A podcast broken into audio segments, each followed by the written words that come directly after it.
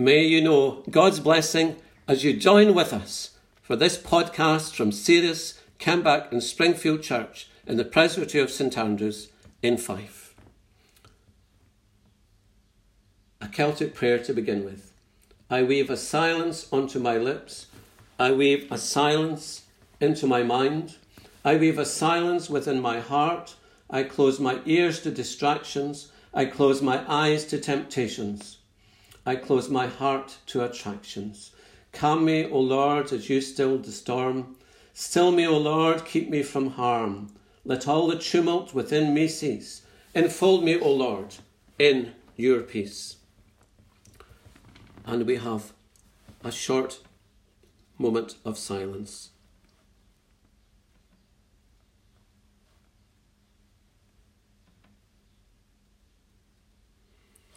Our first hymn is Be Thou My Vision. If you're following the words in your hymn book, it's 465.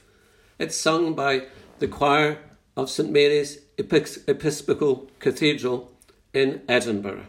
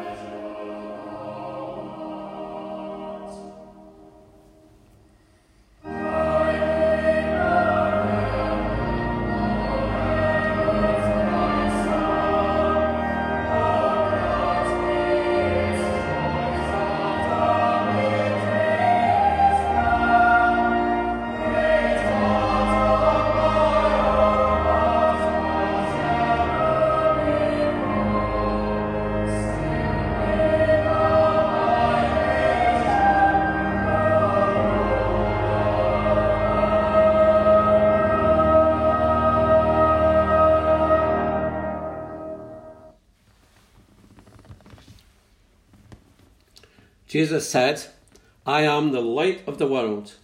Those who follow me will not stumble in the darkness, but they will walk in the light of life.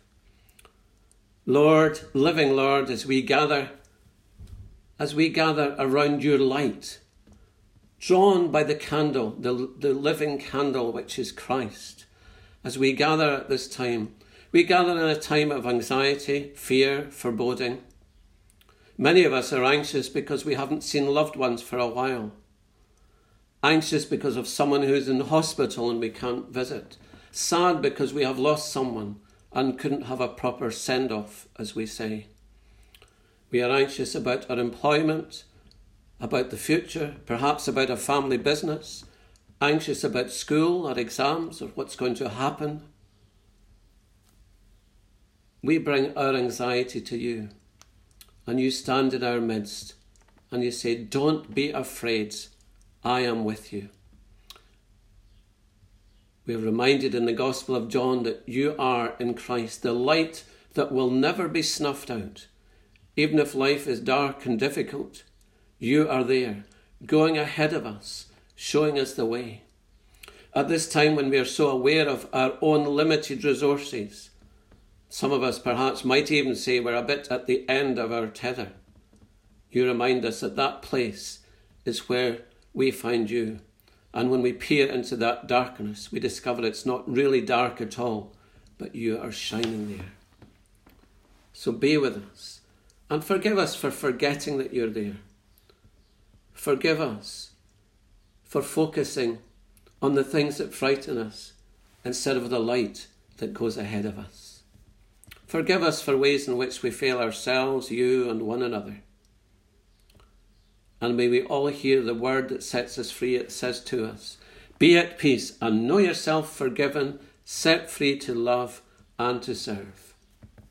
In the name of Christ we pray. Amen. We hear the word of God first from the, le- the first letter of Peter, reading from chapter 2, from verse 4 down to verse 10. And this is what Peter says, giving us the wonderful model of the church as a temple, not of bricks and mortar, but of living stones. As you come to him, the living stone, Christ, rejected by humans but chosen by God and precious to him, you also, like living stones, are being built into a spiritual house to be a holy priesthood, offering spiritual sacrifices acceptable to God through Jesus Christ. For in Scripture it says, See, I lay a stone in Zion, a chosen and precious cornerstone, and the one who trusts in him will never be put to shame. Now, to you who believe, this stone is precious. But to those who do not believe, the stone the builders rejected has become the cornerstone, and a stone that causes people to stumble, and a rock that makes them fall. They stumble because they disobey the message, which is also what they were destined for. But you are a chosen people, a royal priesthood, a holy nation, God's special possession, that you may declare the praises of him who called you out of darkness into his wonderful light. Once you were not a people, but now you are the people of God. Once you had not received mercy, but now you have received mercy. Amen. And from the, the Gospel of John, John gives us another lovely metaphor that is of Christ, Jesus Christ, as the living Word, the Word made flesh, the Word that God spoke into our world. In the beginning was the Word, and the Word was with God, and the Word was God. He was with God in the beginning. Through him all things were made. Without him nothing was made that has been made. In him was life, and that life was the light of all mankind. The light shines in the darkness, and the darkness has never overcome it. There was a man sent from God whose name was John. He came as a witness to testify concerning that light, so that through him all might believe. He himself was not the light, but he came as a witness to the light. The true light that gives light to everyone was coming into the world.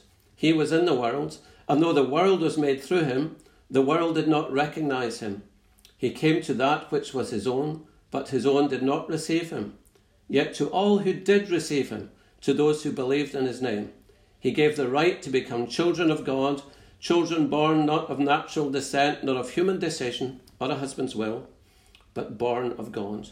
The Word became flesh and made his dwelling among us. We have seen his glory, the glory of the one and only Son, who came from the Father, full of grace and truth. Amen. A wee reflection. Time passes, doesn't it? Just. Next month it'll be 25 years since I began as a parish minister in the Scottish borders in the parish of Ashkirk and Selkirk. In my first few weeks in the borders, I well remember, it was glorious weather. The sun was splitting the sky every day. and so, as well as getting to know congregation and parishioners, I enjoyed exploring the beautiful countryside of the area. It was good being close to Northumberland and to the holy island of, of Lindisfarne, only an hour's drive away. It soon became a favourite haunt for days off. I well remember the sense of anticipation as I set off from the manse in Selkirk, crossed over to St Boswell's and along various through various sleepy little villages, crossing the wide sweeping bridge over the Tweed at Kelso, then over a smaller bridge at Coldstream and into Northumberland, and then down to Lindisfarne. Very special memories. Just a few weeks into my time there, I learned that the Celtic rock band Iona was to play in the Priory Ruins one Saturday afternoon. So off I went. It was a lovely summer day in July and a memorable concert. Well, last week, browsing in the internet, would you believe it? I came across a film of that actual concert on Holy Island on YouTube. It was quite poignant watching the film, seeing the band playing, knowing that the 40 year old me was sitting somewhere in that crowd. Although I didn't spot myself. Probably just as well. I don't think I've aged wonderfully. Well, time has certainly passed. Lindisfarne has always remained a special place, and it's been good to share that with so many folk here in my present parish on our various pilgrimages to Lindisfarne. In these talks, we've been revisiting some of the places we might remember from our walks around the island and using these as a way of focusing on biblical themes. Today, in imagination, we are standing in front of the ruins of the Priory. It must have been very impressive in its day until the dissolution of the abbeys under Henry VIII turned the priory quarry into a quarry for local building. And Sir Walter Scott, I have to say, got it all wrong. In his poem Marmion, he gives us this very dramatic image of it being ruined after the Vikings raided. But of course, the Vikings were a while before this. Sorry, Sir Walter, you should have done your homework. You know something? The story of the Priory to me is less inspiring than the stories of the ancient saints who left little trace of their times. The building of the Priory in 1093 was as an annex to Durham Cathedral, which was being built at the same time. And there would always only be a very small Christian community here to look after it. It'd be nothing like the community of Aidan's day, which had been a beacon for all the lands of the north. By the time the priory was built, the church had become wealthy and powerful. And I may be right, right or wrong here, but for me, the priory is the symbol of a well oiled organisation maintaining itself, rather than the symbol of a missionary community reaching out to the lost, the broken, the needy.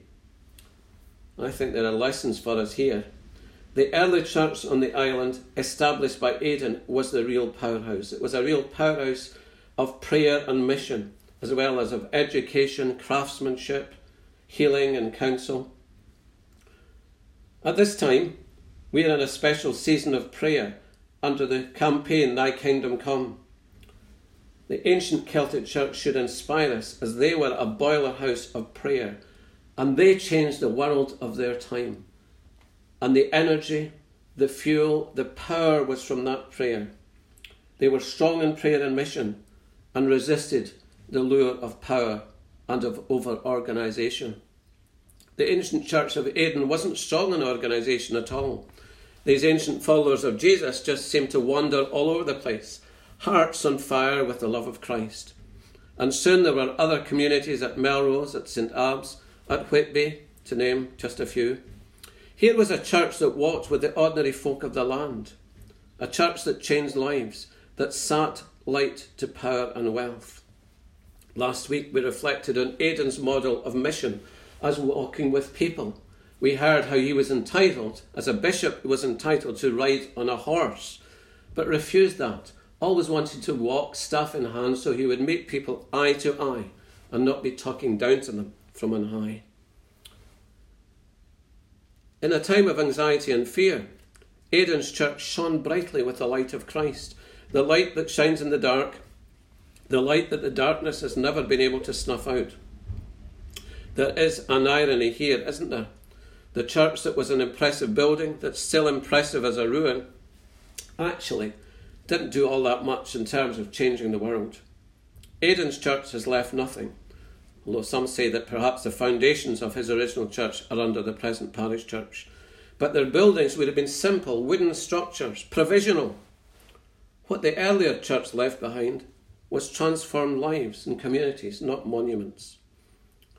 In the so called Dark Ages, the Church of Aidan was like a great bonfire lighting up a long and scary winter's night. Folk were drawn by the light of that fire to gather round it to hear the story of Christ that soon lit the same fire deep within their own hearts.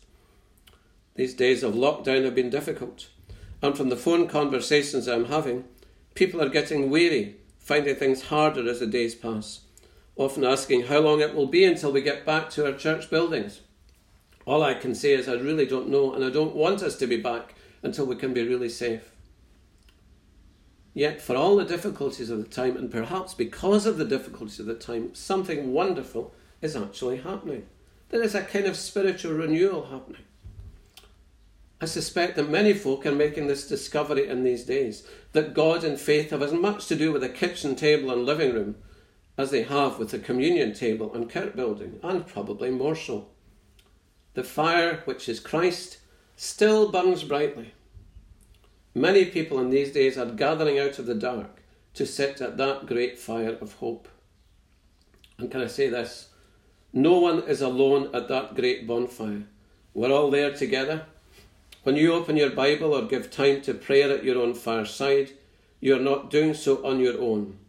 You're part of a great company that spans heaven and earth. As the lockdown continues, as time passes, it may be that you are finding it difficult yourself. May you know that God is with you there in your own home as you listen to this, as much as in any church sanctuary. May you make the discovery that the Bible is just as at home and actually more at home, lying open by your fireside chair, than it is sitting on a carved lectern in a kirk building somewhere. We're realizing, I think, at least many of us are, that faith is bigger, much bigger than church buildings. Some of us are even wondering if before the lockdown we were just too focused on the church as a building. Listening in to a webinar from the Church of Scotland Assembly trustees today, they were making that point that we were focused too much on the church's building, almost as if God lived within the kirk, as if the gospel was somehow confined within the four walls. Maybe, just maybe, as we are meeting Sunday, Sunday by Sunday in the kirk. God has actually been outside the walls yelling at us, Hello, you lot in there. I'm actually out here. Maybe that's a great lesson that God is teaching us in these days. Hello, you lot in there. I'm actually out here. And because we're closed out of the building, as it were, locked out of the building, we're discovering actually it's not in the building that God is most at work but out there in the community, out there in the parish. When I worked with the Reverend Douglas Alexander in Bishopton Parish Church almost 30 years ago, Douglas would give me a row if I referred to the building as the church. What's your language? he would say. That's not the church. It's a church building. It's a place where the people meet, where the church meets. Church is the people. And he told me a lovely wee story when he and some student pals were working on the rebuilding of the refectory buildings at Iona Abbey. He and another student friend got awfully bored. And they were getting mischievous and they were picking the most awkward boulders to send up the ladder to the stonemason high above them. And Douglas always remembered no matter how awkward or misshapen the stone that they sent up, somehow it never came back down. Every stone found a place in the building. And Douglas said, Aye, that's a parable for you. The church, as Peter reminds us in that epistle, is a temple of living stones. There is a place for everyone. Let no one suggest that they're so awkward or misshapen, whatever sense they mean, that there's not a place for them in the church. No one can say that. No one can say that kirk's not for the likes of me. There is a place for you. And when I say the kirk, I'm really talking about the community of faith, not any building, the community of faith, there is a place for you. They tell us in these days many folk are listening in to podcasts or watching online streamed services who would never in the past have gone to church. Well, if that's your case, may you know you're as much part of our community of faith and fellowship as if you were coming to the building. And we hope you'll make contact. All are welcome. All are welcome. All are welcome in the living temple, in the temple of living stones, which is the church. As followers of Jesus, we are all living stones. And so, to close, is it possible that when the lockdown ends, we will find ourselves in a renewed church, a missionary church that looks more like that of Aidan than the institutional model of the priory?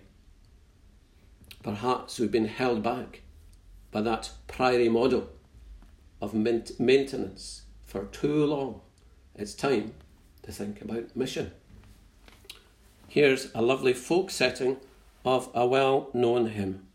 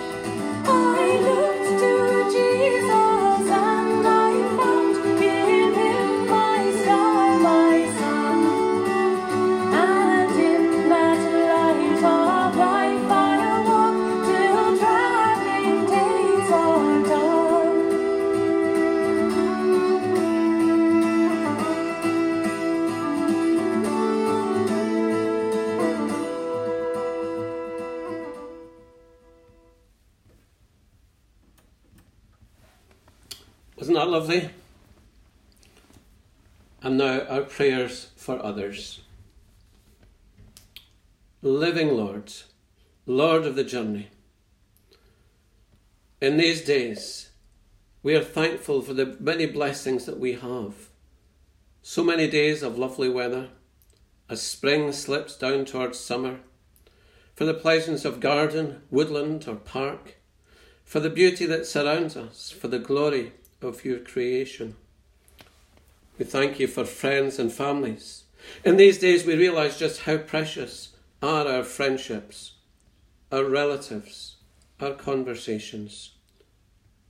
For a phone call, a blather over the garden wall or through an open window, for letters and emails, for help with shopping, for gifts of baking and homemade produce. We thank you for all who are putting their lives on the line at this time. NHS workers, care home workers, volunteers, paid and unpaid carers, we thank you for farmers, for food producers, for delivery services, for those who make life easier for us at this time. And at a time when we are so glad for deliveries from the fish van or a fish supper delivered to the door, we remember those who go down to the sea in ships and the impact of the coronavirus on the fishing community at this time. We thank you for good neighbours, for caring communities, for strong networks of help and support. We thank you. We pray for all of them.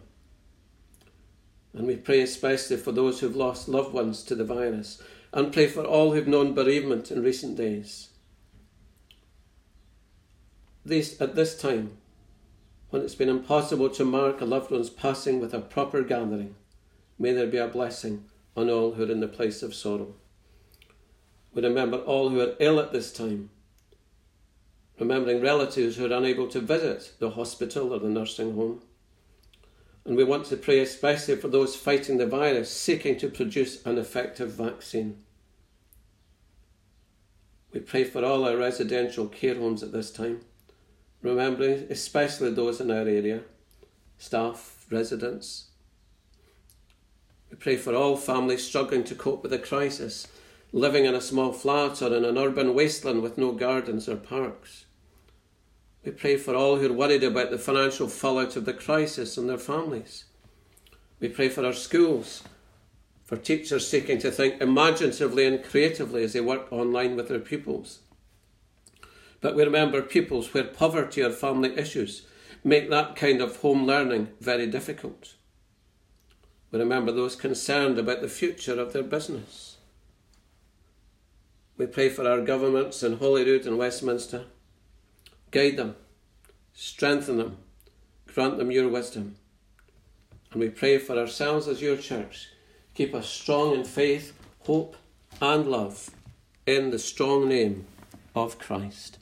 Let's quieten our hearts now as we reflect a little bit on God's presence to us in Christ in this anxious time in the stillness and the silence. Let's remember we are not alone.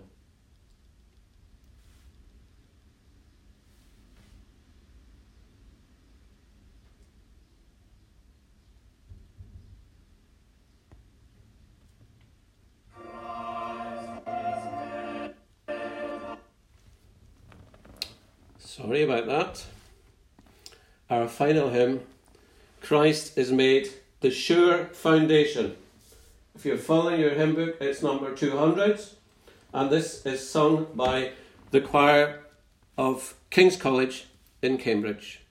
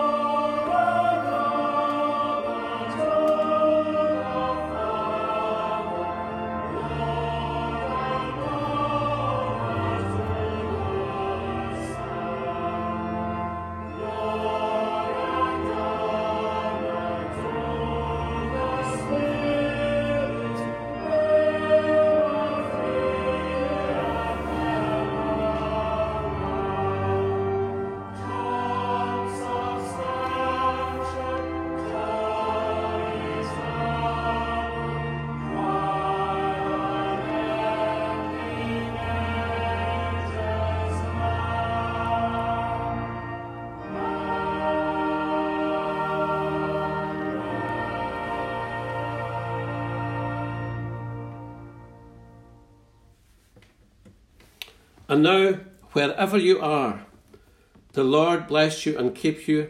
The Lord make his face to shine upon you and be gracious unto you. The Lord lift up his countenance upon you and give to you his peace.